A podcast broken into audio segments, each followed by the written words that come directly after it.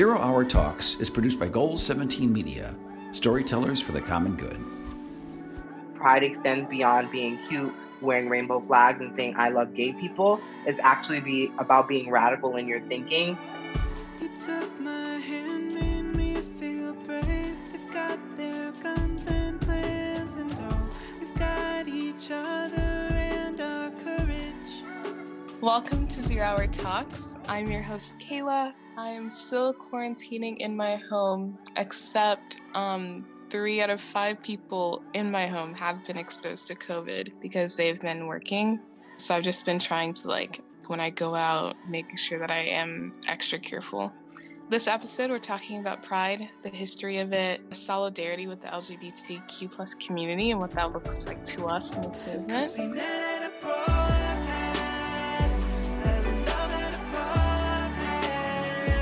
Today I've got Jamie Margolin, who I've worked with for about a year now. Um, she's in my zero hour team, really like one of the most amazing activists I know. And Devin Halbell, who Jamie connected me to, and she's also an amazing activist. I went on your Instagram yesterday, Devin, and you're like so cool. Oh my god. And so I'm really excited to sit down with you guys today. Jamie, if you want to give some introduction, where are you right now? How are you feeling? And what is Yeah. important about Pride to you? Thank you, Kayla, for that introduction. Hi, everyone. My name is Jamie. I'm an 18 year old climate justice organizer and co founder of Zero Hour. My pronouns are she, her. For me, the way I'm feeling, you know, Pride is, is coming to an end. And I think by the time that this is out, Pride will be over. And I always feel like a bittersweet feeling when Pride is over. Um, also, for context for folks, I'm gay. And so Pride obviously applies to me. I always look forward to Pride because it's like, oh, people are talking about us and people know who we are and people care about us. But then I always dread July 1st when all the corporations are like, okay, I don't want to play with you anymore. Like it's like that meme of like dropping the toy of, I don't want to play with you anymore.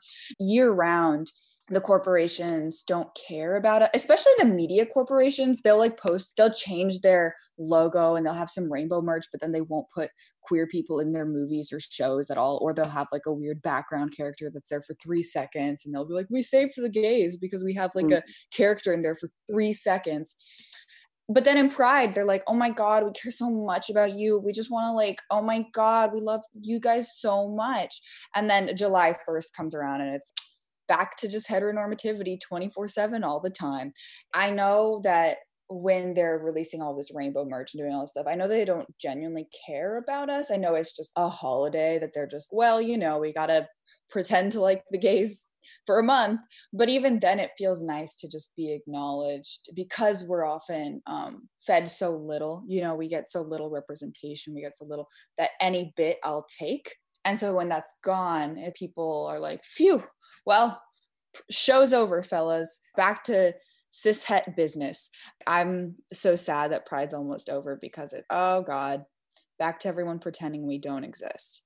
And that happens every year. No, but like I completely understand what you're saying about um like going back to heteronormativity. But for me, I feel like every time Pride Month comes around, I'm not necessarily really happy or sad. I just kind of feel very like um neutral to it because I know that it is just a marketing strategy. Literally, I remember I saw a screenshot of um this girl who um basically there was a rainbow flag and she wrote over the flag on her story rainbow is the new marketing strategy. And so i just know that it's a marketing strategy. For me i feel like pride isn't necessarily a month for me. Pride is just how i live my life on a day-to-day basis and like go out and live my life and express myself. I feel like that's how i identify with pride i love the gatherings that happen with queer people and I feel like it's a one, especially Pride Parade, New York City. I feel like it's one day where queer people across all five boroughs can go to Manhattan and like feel safe to a certain extent. They can wear whatever they want, go wherever they want. And I don't think people are necessarily upset because they know it's the Pride Parade. So that's how I feel about Pride. Thank you guys. Devin, if you want to give some space for like what work you do in the um, movement space and Yes. Just like anything you want to share to our audience, go for it. Yes. So, um, hi, my name is Devin. How about um, she, her pronouns? I am transgender. I'm a transgender woman. I'm a writer, and a lot of my activism has been through writing. I wrote about like surviving a hate crime for Teen Vogue. I also work at the LGBT Center in New York City, where um, I worked with community in 2018 slash 2019. I was leading trans. Oh my gosh! If you hear a dog in the background, I'm sorry. Hopefully, no, it's, it's, not too loud. um, at the LGBT Center in 2018, 2019, I was leading, co-leading support group for trans women and trans feminine people in New York City, along with a social worker who's a licensed social worker. I was just a student intern leading the groups with the um, the social worker. Furloughs just happened, so I'm not actually working as of today. My first day being furloughed.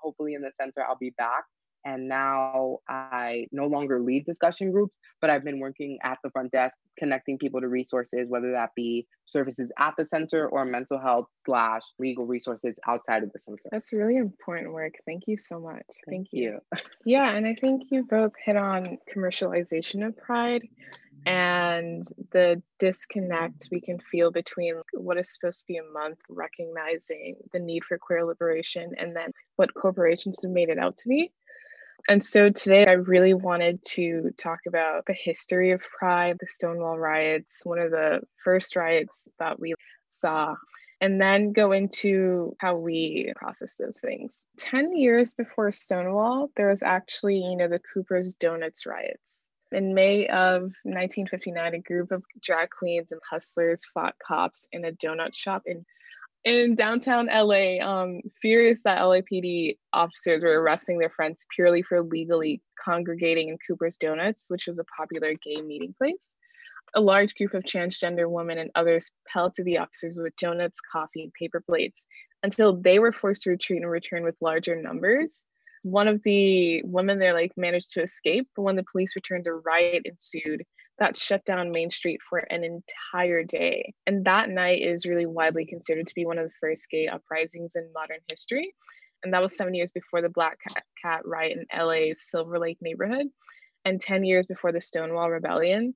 And so, one thing that really comes out to me is that queer people have been uniting against police brutality and as a Black woman who recognizes that queer liberation is tied to Black liberation, that's something that I really like, resonate with and I really like appreciate because the trans community has really paved the way for us uniting and tackling these issues in the way that they deserve.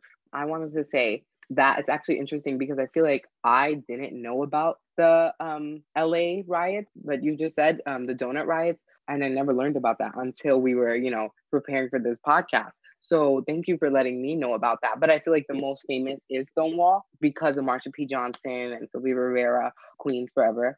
Yeah, it's crazy because a lot of I feel like a lot of LGBT spaces often forget that black trans women and Hispanic trans women, yes. women like created the movement or created the I don't know, sparked violence to create a message.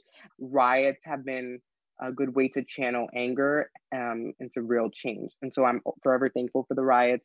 And I just wish more people learned about the riots in school. These kinds of conversations and histories are often left out.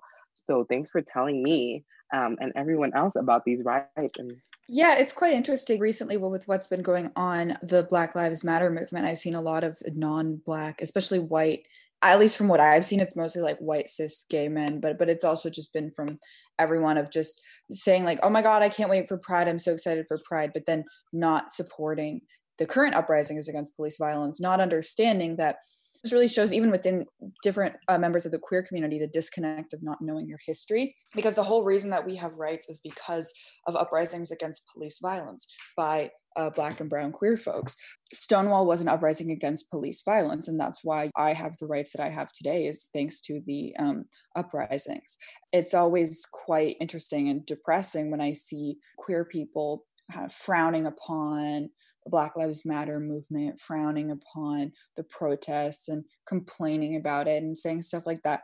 But then being like, oh my God, I can't wait for Pride. It's Pride. I'm so excited. Not knowing that Pride is an anniversary of the initial uprisings against police violence. Pride isn't brought to you by XY Corporation, it's brought to you by uh, queer and trans women of color who rose up against police violence. Like that's why we have what we have today. And so when people forget that and then, you know, we see similar uprisings, not the same thing, but it also folks rising up against police violence. And then we see we only have our rights because of a similar kind of uprising, then frowning upon the current movement is just, it shows really the failure of why people need to know our history and mm. how these movements are intersectional. Yeah. Let's jump into Stonewall, which is an incredibly inspiring riot to me. Let's be very clear about this. Pride is a riot, it has been a riot, and Stonewall was a rebellion by Black queer women, Black trans women specifically, um, and Hispanic queer women as well. Before and after that, um, people that cops perceived as men could be legally arrested for doing drag, and people that cops perceived as women could also be arrested if they were found wearing less than three pieces of femme clothing police like raided bars to arrest queer folks who violated these homophobic laws. One night, people in Stonewall Inn in New York City, those people were led by trans women and other women of color they fought back against state sanctioned violence. Just to be clear, like Pride and this movement isn't only about an act in silo. Queer folks rebelled before, during, and after this. Marsha P. Johnson and Sylvia Rivera co founded STAR, which organized direct actions and gave shelter to trans sex workers and homeless queer youth. And so this rebellion really sticks out to everyone just because, like, I don't even know like exactly why it's so pivotal, why it was such a pivotal moment that was really amazing. What sticks out from Stonewall to you guys? Well, there's a there's a story. Um, well, first of all, every time I hear about Stonewall, I get emotional because it's just like, damn, I wouldn't be able to be me if it weren't for these folks who put their lives on the line because it's police are out here fully armed, and then they didn't have anything, and so they knew well that that they their lives could be in serious danger, and yet they still rose up for what is right. But there's a story about Stonewall that that I okay. To be fair, I learned this in an episode of Drunk History on Comedy Central. So that's my source. So, Stonewall actually, what a lot of people don't know and what means a lot to me is that Stonewall inspired the cup that that was the Supreme Court case that overthrew DOMA, the Defense of Marriage Act. So, this is the story via Drunk History. So, take what you will. There was this lesbian couple named Thea and Edie. They were living together. I think they met in the 50s and they were walking past the Stonewall riots while they were happening, or they saw them happen. Should we join in? And they're like, no, we're not revolutionaries. We're just two ladies in love, you know, and they were living together in secret. Um, they get married in Canada because gay marriage gets legalized in Canada. And then one of them dies the government, because of the Defense of Marriage Act, which pretty much said that marriage is between a man and a woman and everything else isn't valid. Hey, you know, your friend, they called her her friend, which is so insulting because they were wives. Her, pal. Uh, right. her gal pal, her amiga left you money, property, and stuff like that, but you actually can't have it because you're not legally married. They're like, that's not fair. And so she took that case to the Supreme Court. It was her case that overthrew the Defense of Marriage Act and make gay marriage legal.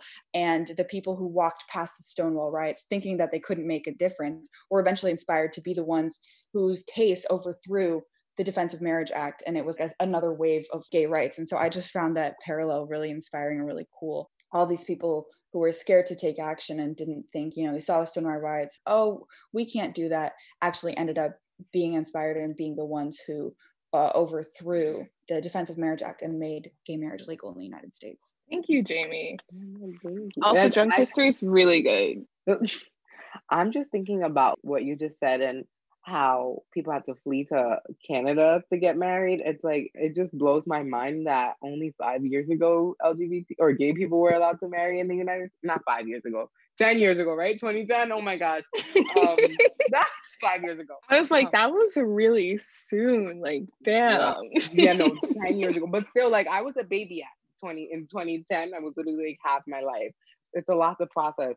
Um, how even though this fight has been happening for so long, I don't know, the rights are only being granted now. Um, and the other day, the Supreme Court finally made it legal across all 50 states and like not fire someone because they're LGBT, even though Marsha and everyone has been fighting five ever. I feel like there's still so much more work to do. You know, the Supreme Court came like came out with a ruling of okay, you can't be fired for being gay anymore. Part of me was like, oh my god, I'm so happy I commemorated it. We're in quarantine, so I did like a little rainbow eye makeup celebrate. And then I was like, wait a minute. It's 2020 and this just had to be ruled just now. Mm-hmm. What the hell? Like part of me was happy, but part of me is, oh, so just yesterday I could be fired if someone found out Right. that I'm gay. And it's just like these these things, you know, it's it's bittersweet because on one end you're happy that finally these laws are overthrown or finally we we're starting to get the rights that we deserve but then on the other hand it's this is too recent it's it's too feels it feels like we should have been here 50 years ago. It feels Right. like a little oh god. And, and and and if you think of like 50 years it's been 51 years since the stonewall riots. And that seems like a lot but it's actually not. My dad was a toddler walking around during the stonewall riots.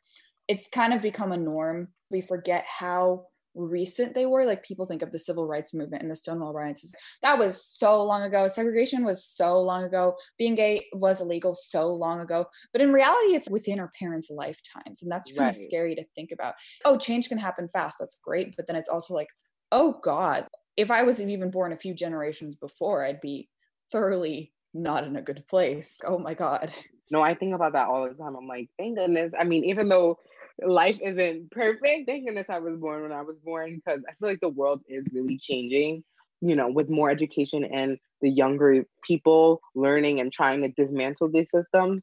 I feel like a brighter future will come where everyone can be who they want to be and do whatever they want to do. Yeah.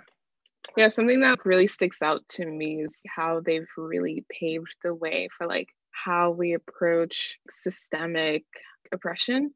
A lot of Black radical groups, queer radical organizations united against police brutality in the 70s.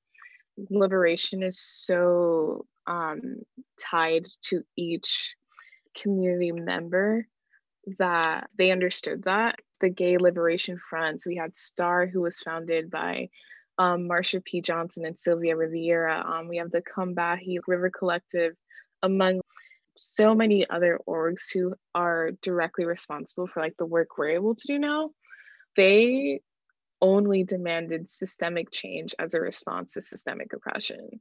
That's why we now know that individualism is not how we solve our issues.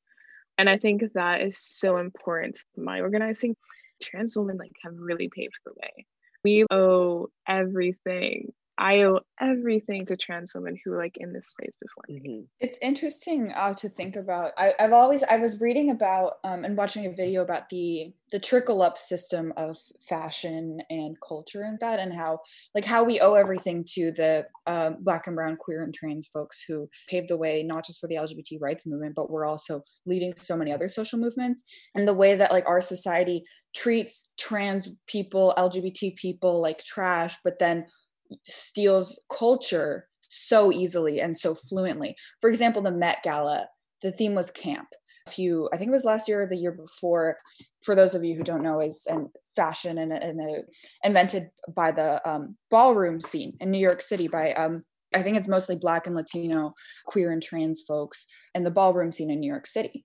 And Watch Pose on FX yes, wanna. watch Pose on FX. So good, so good. Oh my god, one of my favorite shows. For so long, people were looked down upon for their culture and things like that. And I read something that there's a trickle up system where usually it's um, black and brown, like queer and trans people who make the culture, who make the slang, the the words that are used by people, the fashion, the everything that is culture, and then it trickles up. As it starts by uh, black and brown, queer and trans people, then it trickles up to white gay people and uh, cis and straight black folks and then it trickles up to like everyone and on and on.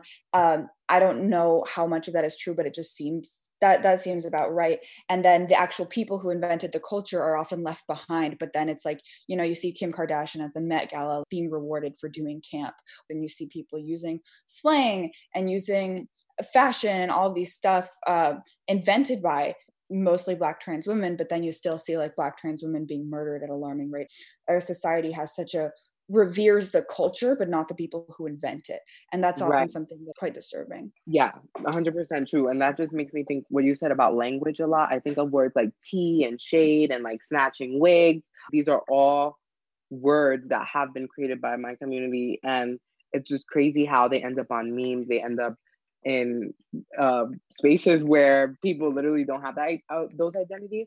And I'm not saying that people don't have to embrace that, but that's the thing. It's like you embrace the parts of the culture that you want, but you don't genuinely care about the people.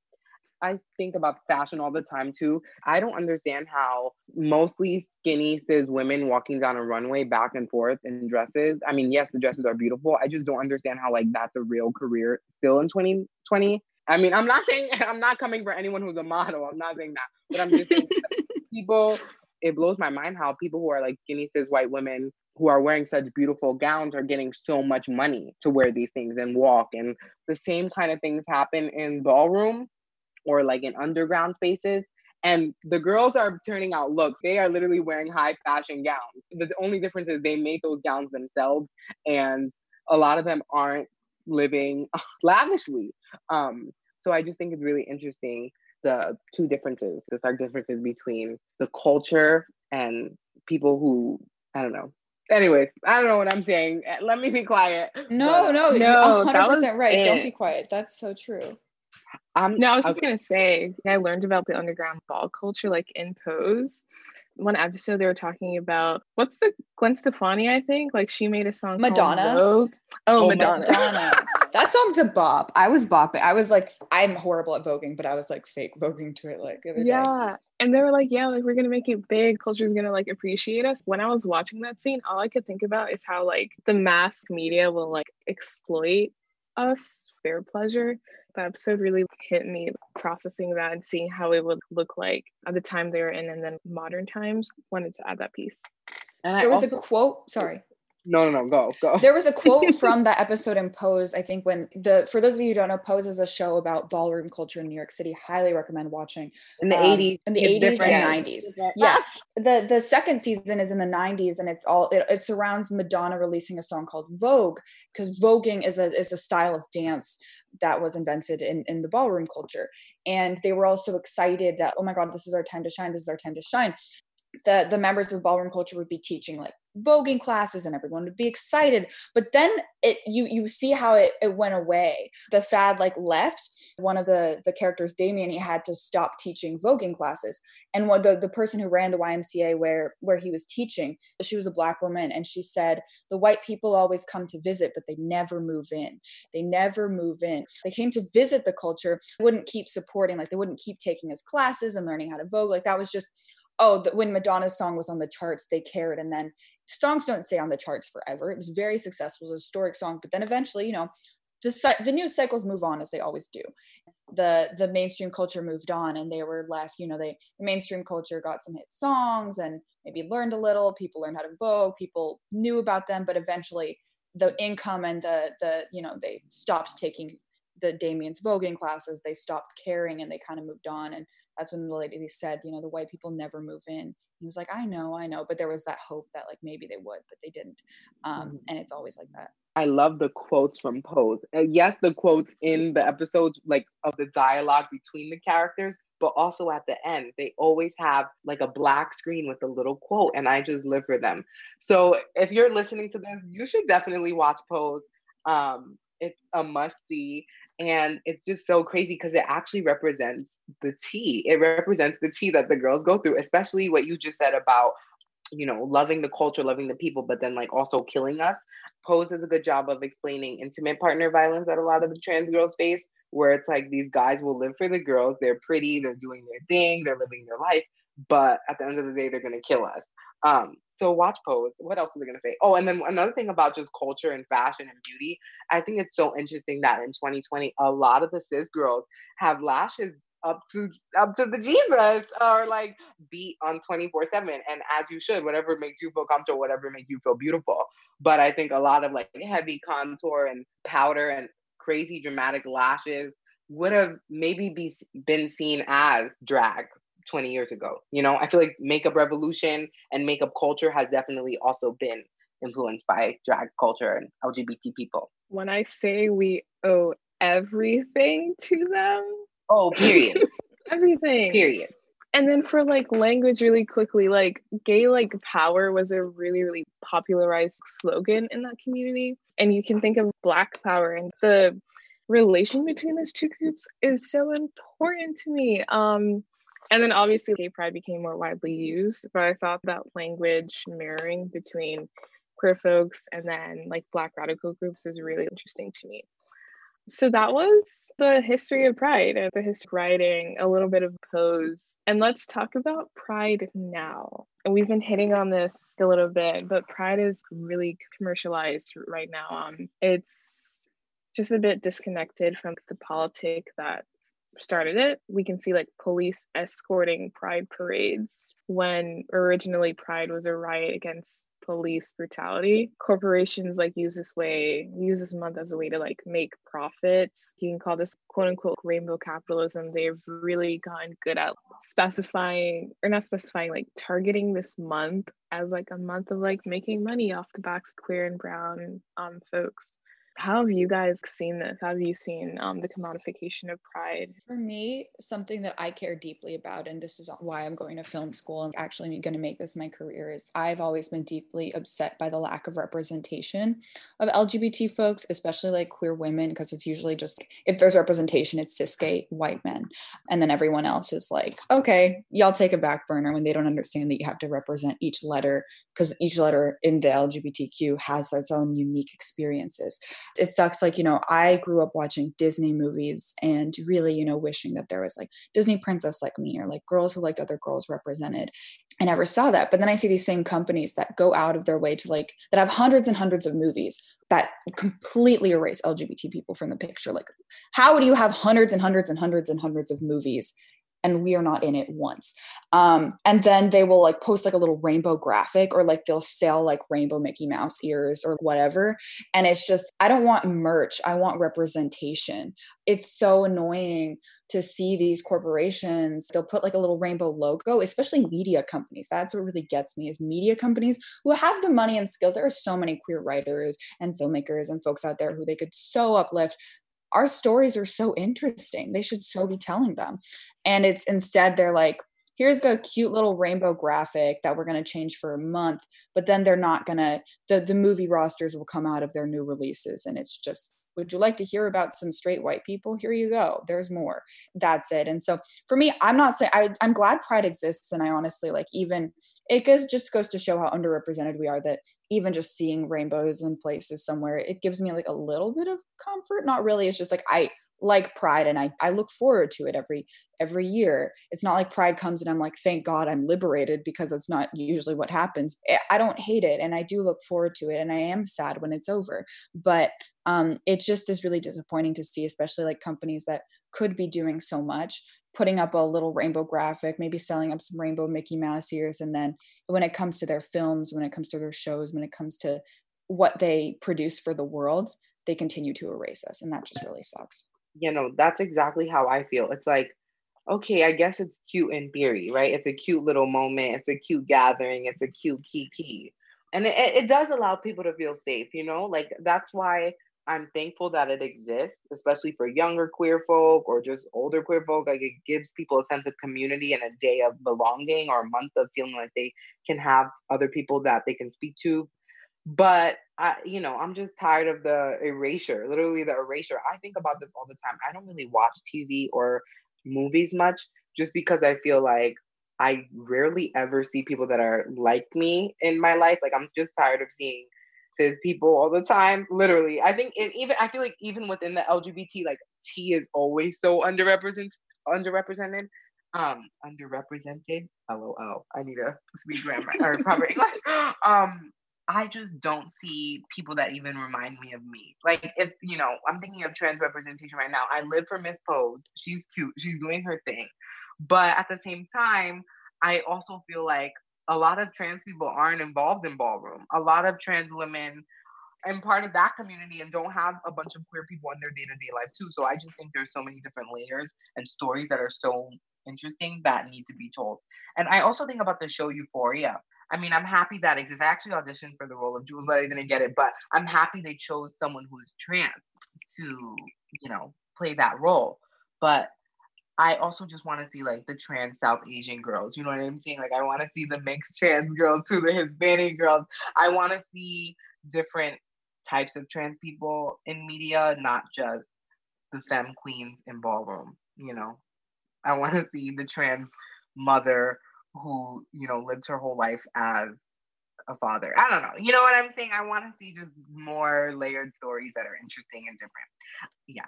So sorry, that was a rant. Yeah. No, rants are welcomed. Um, but the last thing I want to just hit how the commodification of movements harm the work that's being done. Because when you make radical ideas palatable enough to like make money off of it, make money off the direct experiences of folks who suffer under this system, which is also designed to maintain homophobia, trans misogyny, and the patriarchy, those radical ideas are like not actually radical anymore. People aren't able to do the work that actually like puts pressure on the system and allows them to be accountable to the injustices that they're maintaining. Right. Um, and so I wanted us just like take that with us. We want to make sure that our activism like isn't performative. Yeah, can I? Yeah, I want. I just wanted to say like, um, I feel like people really need to understand that just because you have a rainbow flag on your poster doesn't mean that you're not dismantling white supremacy. You know what I mean? Doesn't mean that you are dismantling white supremacy.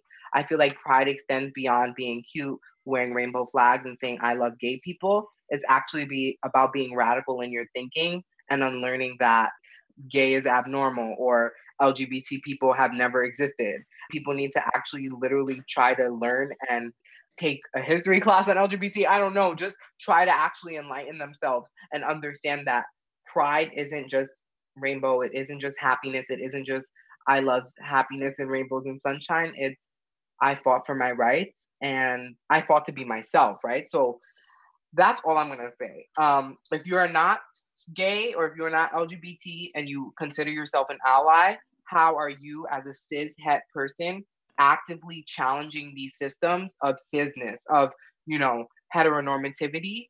And how are you perpetuating these systems in your everyday life? And if you really consider yourself an ally, I think that respecting LGBT people extends beyond, you know, using right pronouns and trying to be affirming by saying, oh my gosh, you look so pretty today to a trans person. I think it's doing the work of actually unlearning these systems, just learning that this existence is a radical act in itself, and to know all the pain, anger, and kind of trauma that a lot of us have to experience. So, anyways, I am done talking for that portion. I don't know what I just said, but um, I know you said though. It was all truth. Thank you. oh, period. Like that was Yeah. awesome. So, what do you want our audience to be left with? Can you finish off with how can they support your work? So, something that I want everyone listening to be left with is this people, we are who we are 12 months out of the year, not one month. It's not, you know, it turns off after in July 1st. We are who we are all year round, whether people are looking or waving rainbow flags at us or not.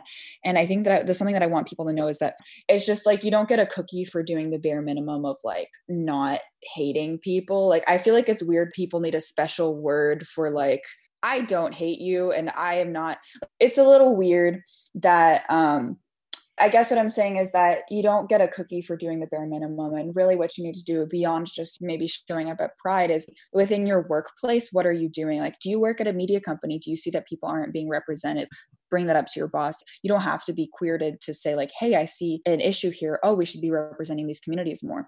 Do you work at a company that is doing any harm or that is, you know, just within your workplace, there's so much that can be done. Um, and if you, as a cis straight person, can use your privilege to like speak up about that and show that you know so we're not just only having to speak up for ourselves you using that to to advocate for people and you know i was talking to someone and natalie Mebane she is an adult mentor for zero hour. Uh, she's a black a straight woman. I am a queer woman who is non-black. She was saying that straight people never think about queer people ever. Like most straight cis people think that they are the norm and that everything that isn't them is deviating. Even if people aren't maliciously hateful then that's just what it is and people are not going to be thinking about you unless they have to unless there's something in the news or it's pride but then even beyond that they just don't think about sexuality they don't think about gender because they don't have to. And the same thing goes for like white people don't think about race unless something comes up and it's just anyone who is not a member of an oppressed group doesn't think about the other the oppressed group unless they have to which is kind of depressing but it's maybe we can do that conscious work too. If you are cis and straight make sure you are actively thinking about being inclusive and, and thinking about who isn't in the room. I, I rambled a little, but that's just something I want to leave people with. Um, if you want to connect with me and the work that I do, you can follow me on social media. It's just Jamie Margolin for all social channels. And I have a book out called Youth to Power, and you can go to www.youthtopowerbook.com, which Devin is featured in. So you can also read her story yes. as well.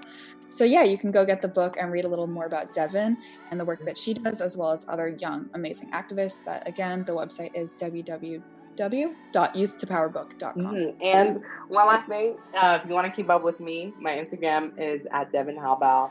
Um, I don't really use other social medias. I should try to start getting on other social medias and also try to support any LGBT people that you know, uh, whether they have social medias or YouTube channels or whatever, film programs, I don't know, just try to support. Um, and that's all I have to say. See the earth, she's not dead yet. We've still so much to protect. And this isn't a cute song, this is a threat. Thank you, Devin and Jamie, for joining us today. This was a really humbling conversation for me, and I felt really grounded. And it was really good to sit down to talk about the history of Pride together, how you know commodifying movements can actually hurt the efforts of organizers and also like how we can plug into work that actively creates solidarity so i'm super excited excited to speak with everyone next time the music for this week's episode is we met at a protest by Rivers Wilder Green. Thank you, Rivers. You can learn more about her music and work in the LGBTQ plus community on her Instagram at underscore Wilder Green, W I L D E R G R E E N. And the way that you can plug into the work that Zero Hour does is you can go to thisiszerohour.org to learn more about what we do, to read our platform, and you can follow us at This Is Zero Hour on Facebook, Instagram, and Twitter to plug in. Lastly, thank you so much for Goal 17 for producing this for us and for allowing us to have space to talk our shit. Cause we met